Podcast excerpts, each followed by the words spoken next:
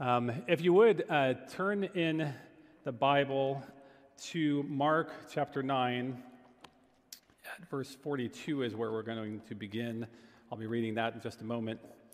Um, we are continuing our uh, several month long now uh, journey through the gospel according to Mark um, with the goal in mind of knowing Jesus, of growing in our knowledge of Jesus. And I pray growing in our intimate relationship with Christ Jesus. Uh, today's message is called The Self Sacrifice That Brings Peace with Others. And I understand that this is probably not on the screen here, so I'll be repeating some things maybe more often than I would normally so that you can take notes. The title is The Self Sacrifice That Brings Peace with Others. Um, let's let's talk about these verses just a little bit first. Um, Bible scholar F.F. F. Bruce wrote a book several decades ago uh, called The Hard Sayings of Jesus. And that title aptly describes the verses of Scripture that we're going to read this morning. The verses we're going to read are all Jesus. This is just Jesus speaking to us. It's not Mark uh, entering in a narrative for us. Um, and these hard words of Jesus that we're going to look at today, they're violent, they're shocking, they're grotesque, and they may even seem to be extreme. Yet they're also beautiful. And they're beautiful because they come to us from Christ's heart full of graciousness toward us. He is warning us, He wants good for us. And then let's also consider the context of these verses. Um, earlier, and now weeks ago, um, we covered in Mark's Gospel, chapter 8, Jesus revealing through Peter's words that he is the Christ. Jesus, the Messiah, is now in this second half of the book of Mark, entering into the, the final lap, so to speak, of his earthly ministry. And as he heads to the cross, he's now, in our verses, taking a particular bit of time to prepare the 12 who have walked with him these past three years. And in fact, he's been doing this for these last several verses. To do this, he startles them with the truth that he must die at the hands of the chief priests and elders and be resurrected from the dead. And he really needs them to get that. So he told them that right after he revealed that he's the Christ in chapter 8. And then he, he's told them again in chapter 9, just before they travel to Capernaum in verse 33. And at this point, at verse 33, Jesus enters this teaching event with the 12. Um, it's a special time. He's instructing the 12 apostles personally, um, and he's, he's given them three distinct lessons. And these lessons all focus on discipleship because the future of the church depends on these men knowing and living out these lessons on discipleship. So, the first lesson that we covered a couple weeks ago was from Jesus' mouth You'll be great in my kingdom, but only as you serve others.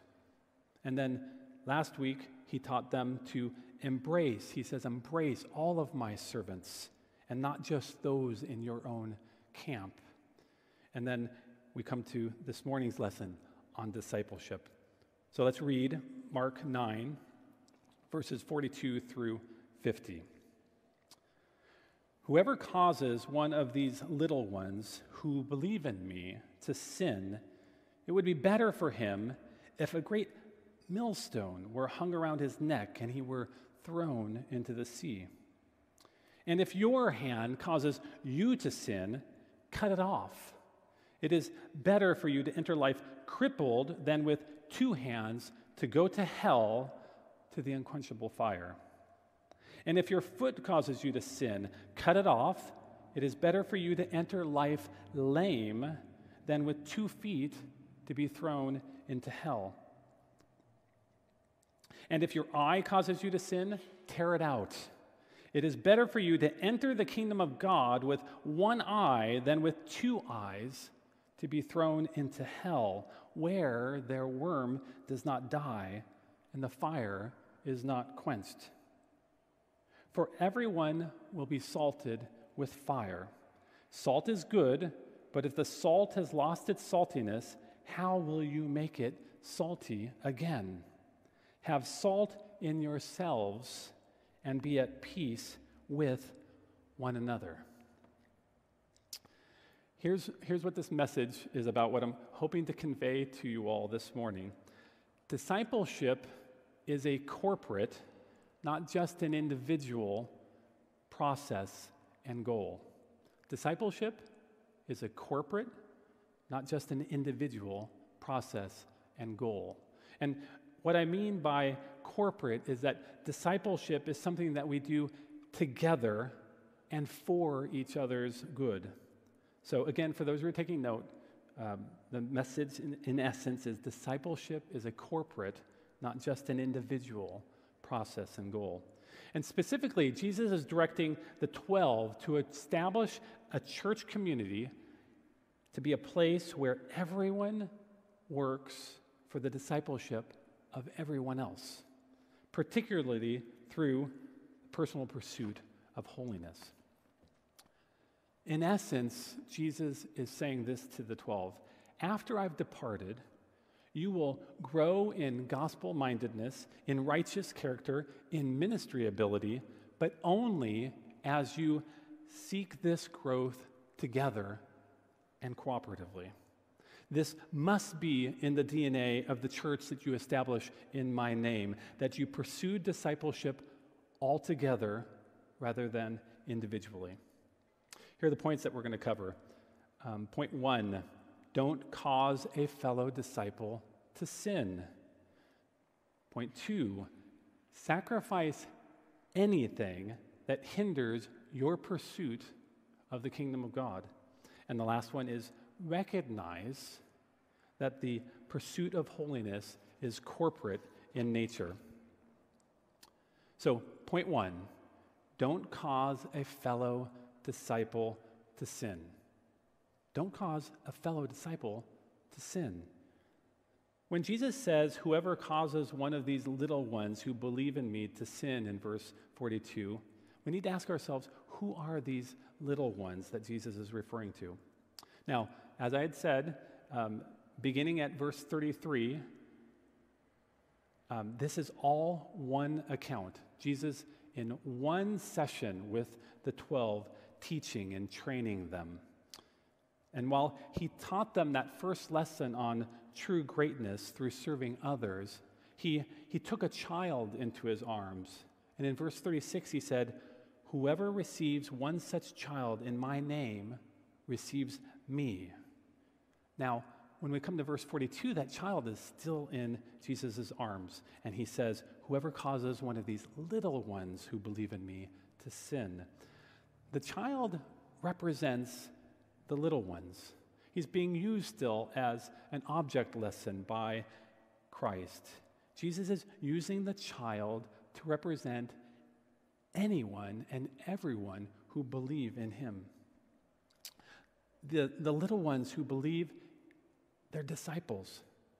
Uh, James Edwards echoes many of the commentary writers, noting that the saying clearly reinforces the supreme value that Jesus places on common and ordinary disciples, those just like we are. Okay, so that's who the little ones who believe in him are. Now, Who's the whoever he's talking about that is causing these little ones to sin? Uh, the whoever in this case could certainly be uh, non Christian people, uh, the people that we once were. Uh, we're all well, well aware of the enticements and temptations to sin and un- unbelief that are unavoidably present in the world outside of Christ's church. But this doesn't seem to fit the context. After all, uh, we expect unbelievers to be a potential discouraging influence to the faith of Christians. And, and Jesus, he expects this as well. Uh, so, much more likely, Christ is speaking about his own disciples who cause other disciples to sin. He's speaking um, of his own disciple who would consider himself of greater value than another disciple, who would argue that he or she is of greatest significance or influence in the local church. Jesus is speaking of his own follower who would discredit the work of another Christian simply because that other Christian is not part of his church or his denomination. All of us are the whoever that causes another disciple to sin. On that day in Capernaum, Jesus was speaking to the 12 about the 12. And today, he's speaking to us and to every Christian in this room. Believers in Christ can cause other Christians to sin. We can have that effect on each other. We, we are affecting each other. The question is is that effect that we're having for good or is it for ill? Are we a godly or an ungodly influence on the other believers around us? Does this fellowship with me, this is a question I have to ask myself, does fellowship with me bring you closer to God, or does it bring you away from Him? Does it cause you to more closely reflect His character, or does it cause you to walk in another direction? The effect of fellowship with you and with me should be that other disciples are caught up they're caught up in, in the wind that's created by us as we seek God's glory above all things. We each need to consider how we're affecting the others here at Sovereign Grace Church and other disciples who are in our lives, in our family, um, in our neighborhoods, and at our workplaces and at our schools.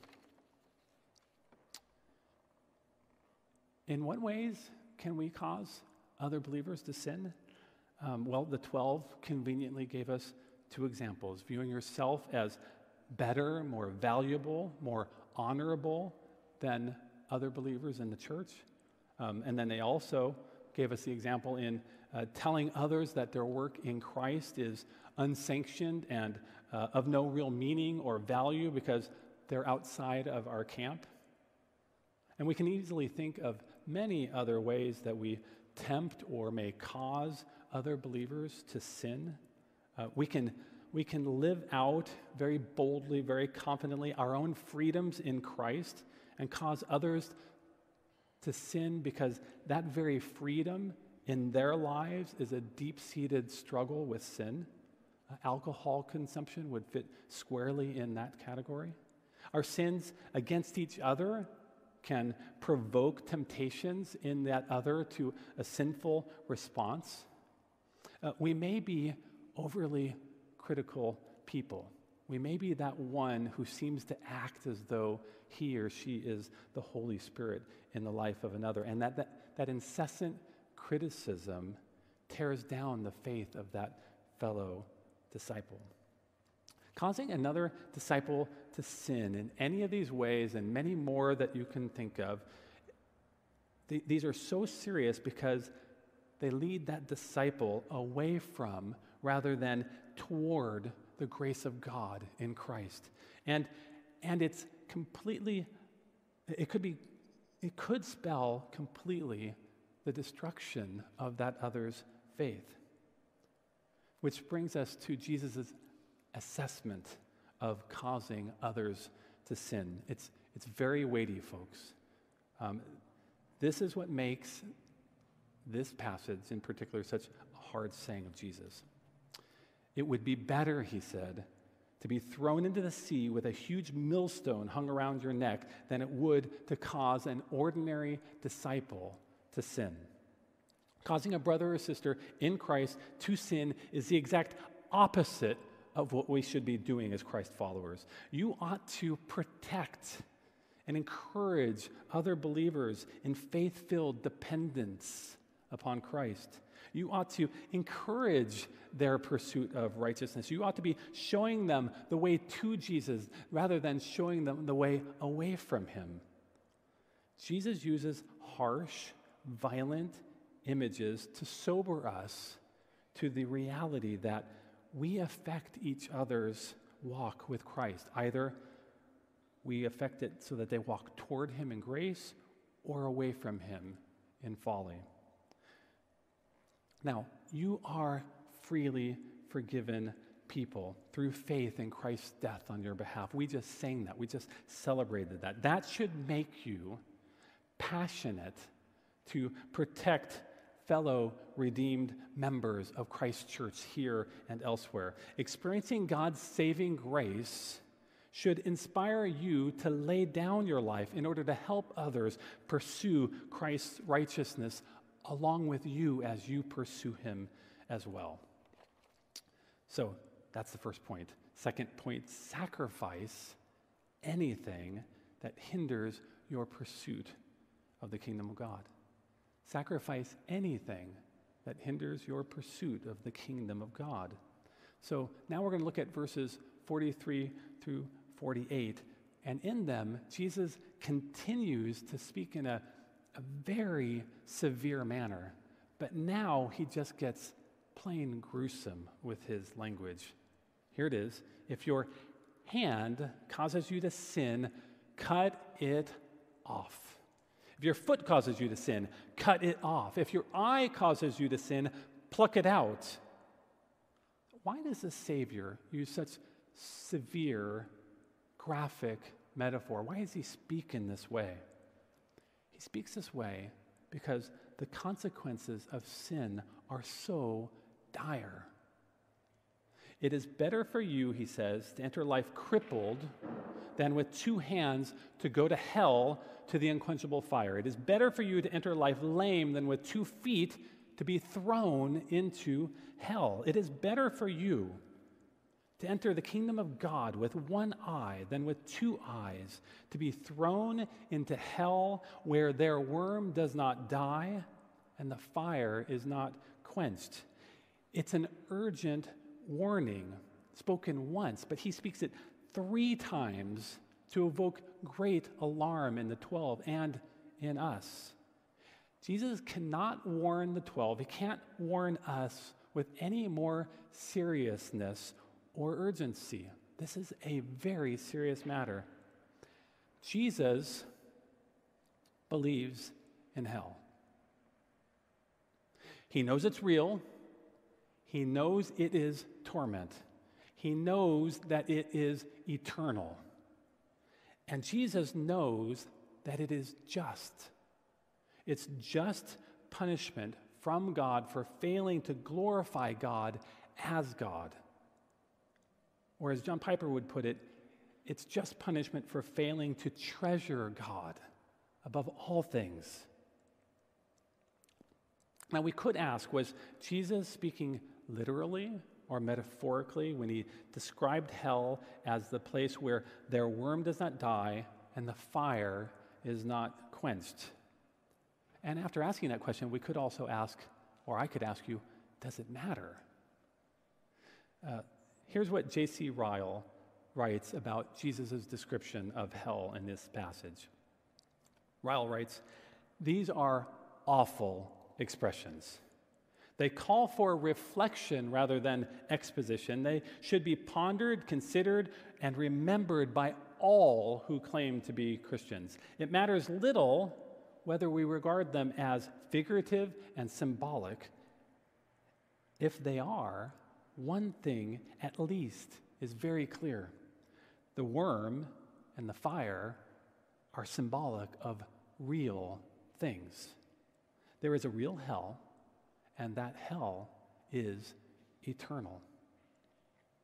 Jesus' warning will serve different, peop- different purposes in people depending on the person's status before God. For those of you who have not repented of your sin,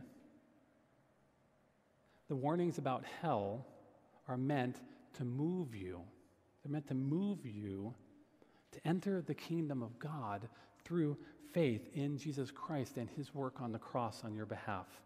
He died on the cross to free you from the guilt of sin and to rescue you from experiencing God's just wrath against you for all of eternity. This is true grace. You don't deserve it, but He gave up His life for you, and He wants you to escape this reality which is called hell. He wants you to enter into His kingdom and into peace eternally with God. And I plead with you if you're listening to us, if you're here and this is your state, be reconciled to God through faith in Jesus Christ and his work on your behalf. I would, I would so enjoy talking to you more about this if you're wrestling with this idea. Ron would talk to you, the people that know you here would talk to you. Please look into this rescue of Jesus. But in the original context of these words that are spoken by uh, Jesus, he's speaking to redeemed people. He doesn't seem to be speaking to uh, non believers. He's speaking to the ones who he's going to die for. And for us, those who are in Christ Jesus by faith, sin is no longer powerful enough to drag us down into hell.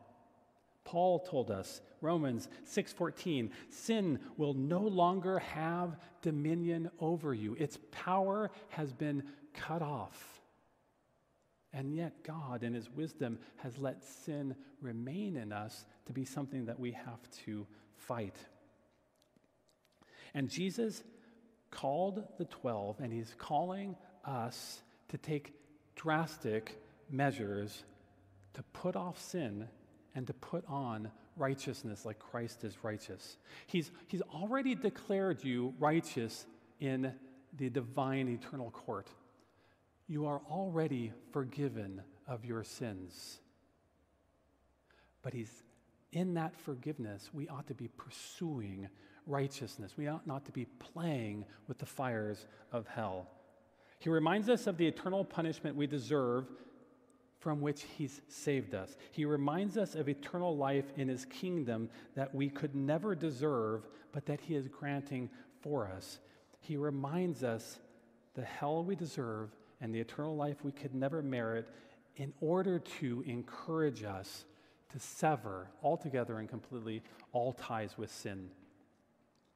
Jesus uses metaphor and hyperbole in calling us to cut off our hand and foot or to pluck out an eye. He doesn't mean for us ever to take this literally.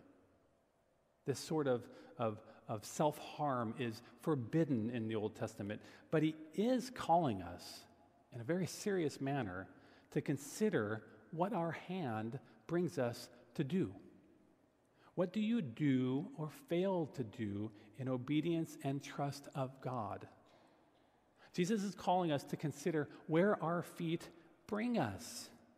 Where, where do we stray from the path of righteousness and, and, and into the allures of sinfulness? He's calling us to consider what we look upon with these eyes of ours.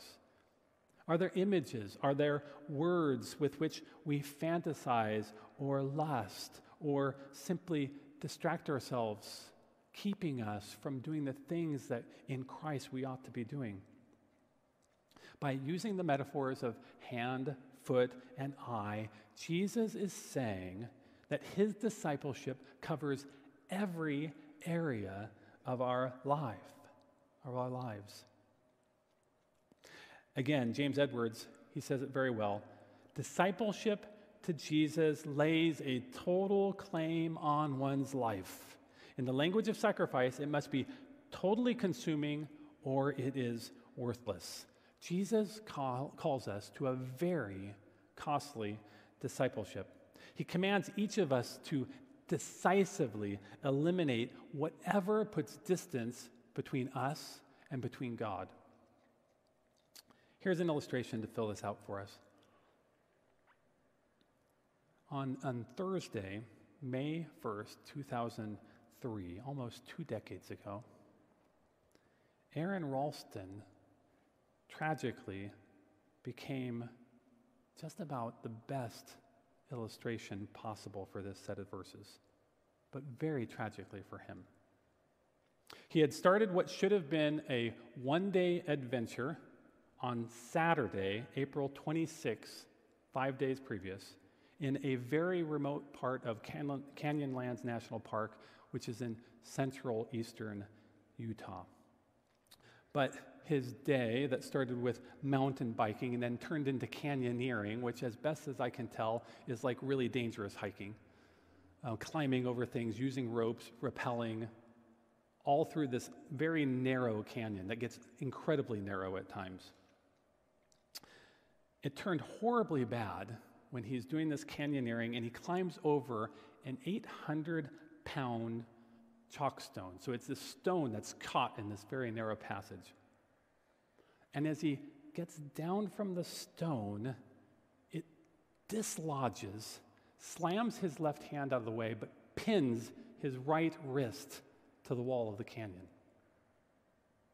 That began an excruciatingly painful, obviously very, very scary and lonely time 127 hours for this man. Quite amazingly, he survives for five days pinned against that rock. He survives dehydration. He survives hypothermia. It's very cold at night in this canyon in Utah. He survives sleeplessness. He cannot rest, and for five nights he doesn't. By that fifth day, Aron had already recorded videos with parting words to all his He recorded videos saying goodbye to each of his family members.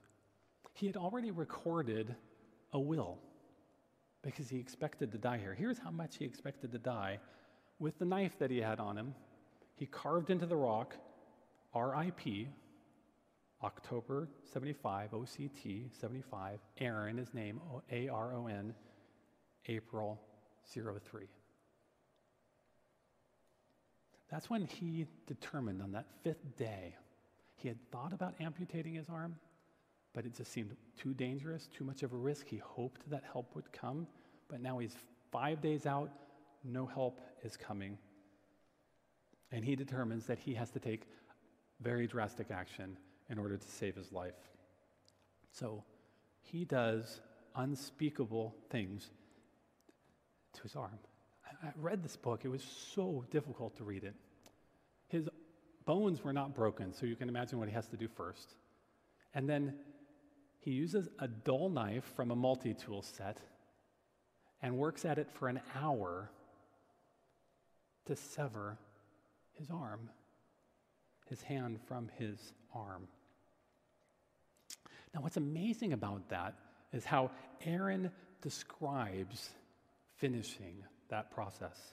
He described it in his book, Between a Rock and a Hard Place, very aptly named. And he says, For the second time, this man is not a believer as far as I understand, for the second time in my life, I am being born. This time, I'm a grown adult and I understand the significance and power of this birth as none of us can when it happens to us the first time. I'm free. This is the most intense feeling of my life. I fear I might explode from the exhilarating shock and ecstasy that paralyze my body for a long moment as I lean against that wall. God is calling us to sever ties with sin. No doubt we should feel just as much exhilaration in seeing that job well done. What is the sin that came to mind as I started talking about sin this morning? came to your mind as I started talking? That's probably the one that you should be thinking about. What is, what is the hand, the foot, the eye that acts as a conduit for that sin? Are you willing to cut off whatever it is that is enticing you to sin against God? Even if it seems like what you're cutting off is the most indispensable thing in your life. That is point two. It's a very serious work. Point three recognize that the pursuit of holiness is corporate in nature.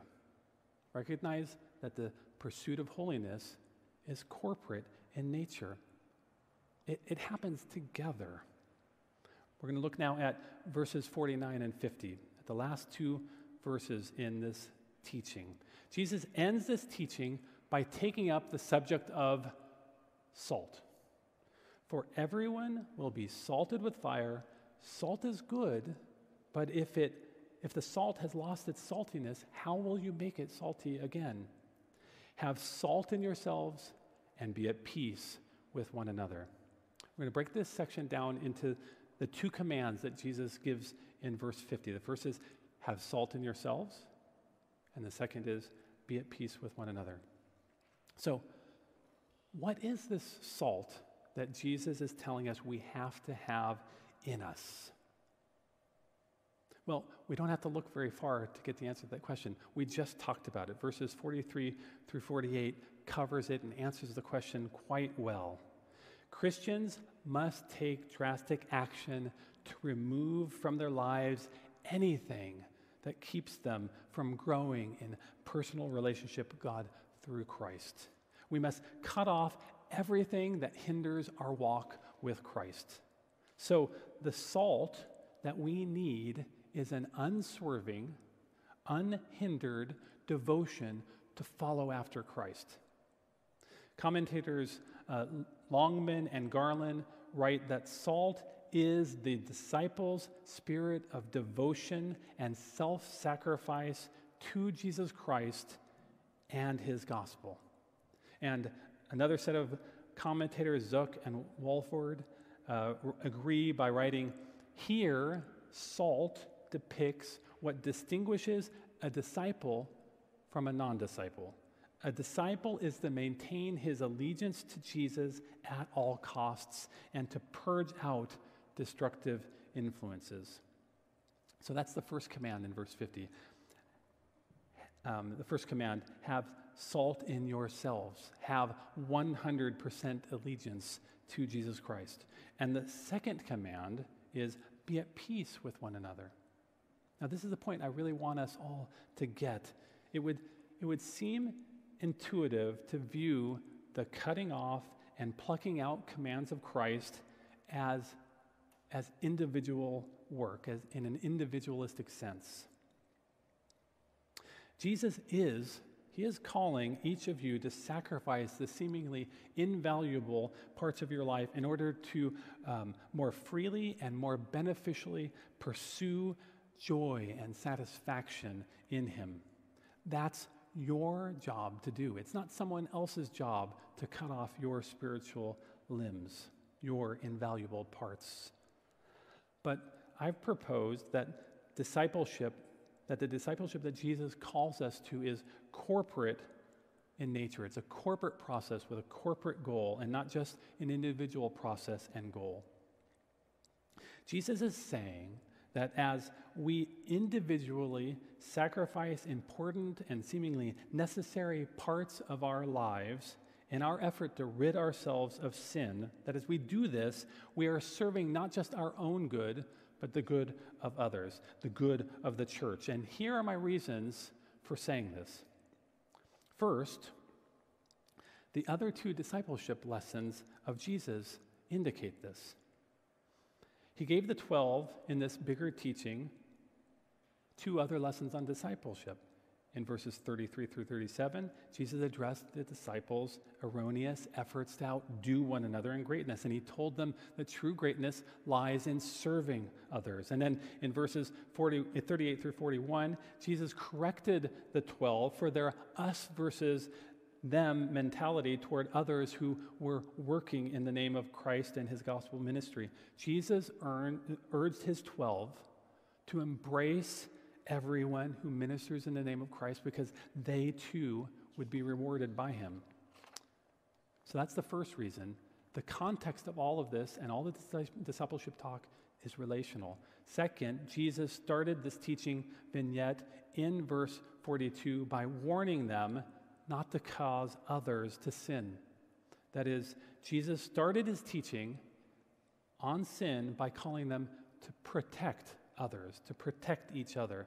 He gave them an other centered warning before he gave them the self preserving, self centered warning. So again, it's about others and relationship. Third, and maybe the most striking reason to see this teaching on sin as communal and not just individualistic is the way that Jesus closes his lesson. He says, oh, it would it would be natural if we expected Jesus to say to the 12 that the goal of these spiritual amputations were greater holiness, um, increased joy, more contentment, growing experience of peace with God. But, but Jesus doesn't give them any of these answers as the goal. Instead, Jesus closes this discipleship instruction on sin by saying, Have salt in yourselves and be at peace with one another.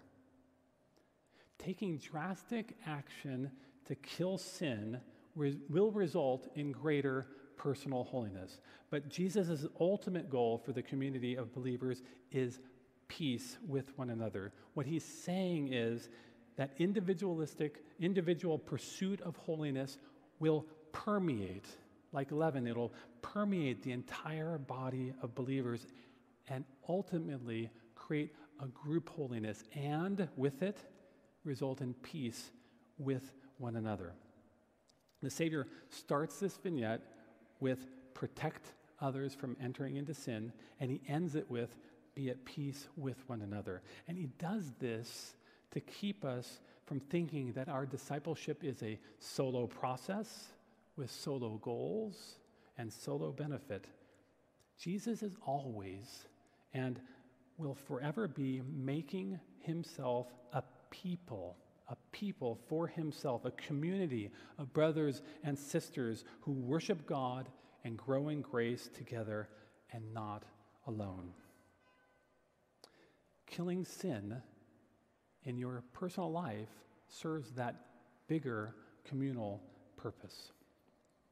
Let's go ahead and have the uh, worship team come on up here. Uh, I'll make some final comments and we'll pray. Our individual pursuit of holiness has an uplifting effect on the entire church, on the local body. Now, how that happens may seem a bit mysterious, but it is real nevertheless. When each member of the church is sacrificing everything that hinders their pursuit of Christ and his kingdom, it sets a tone for the entire church. It's that leaven that spreads and becomes a good agent in the church. When someone confesses conviction of sin in community group, it inspires those who hear that confession to consider their own lives and to cry out to God to do that same work of conviction and making holy in them. Watching a, a brother or a sister fight along with the Spirit's power, the Spirit of Christ is at work in this fight against sin. Watching that brother and sister fight for months and years against an especially tenacious sin with a good outcome, with a decrease in sin, an increase in righteousness, that gives hope to the ones who get to see that happen. Hope that God will do the same sanctifying work in them.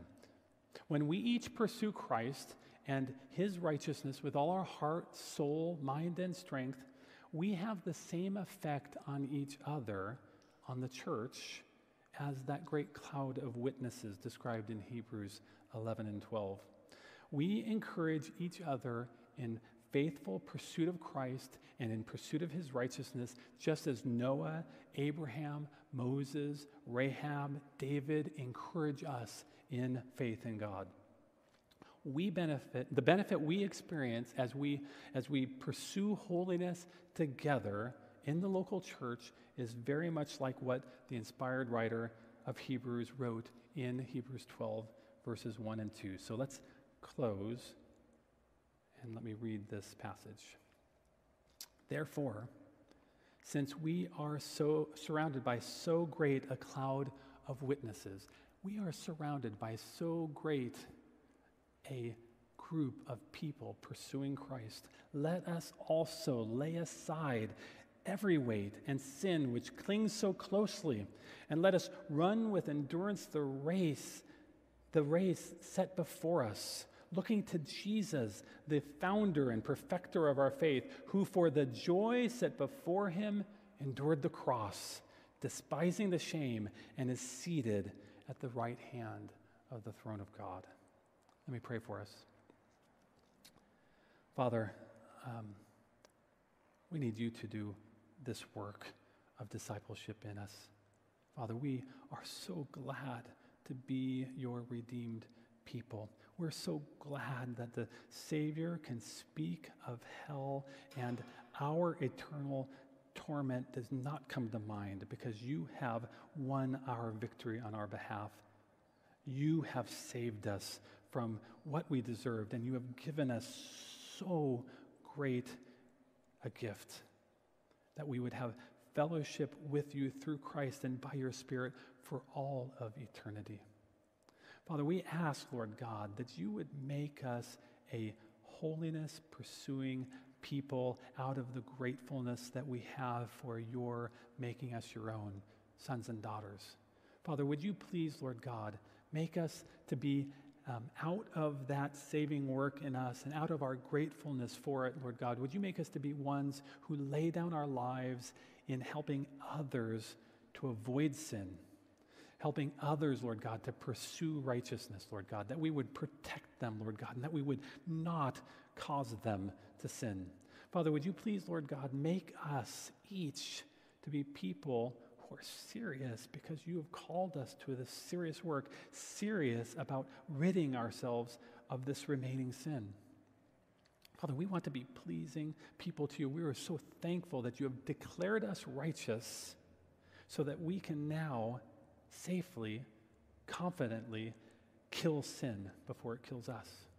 Father, would you please, Lord God, cause us to very willingly and very gladly and in worship to you cut off everything that separates us from you.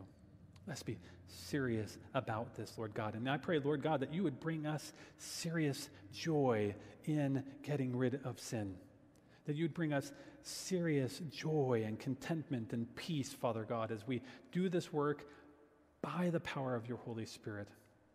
Father, and let this be a leavening agent in this entire church, Lord God. I pray, Father, that you would let each of us pursue righteousness in a way that affects the other.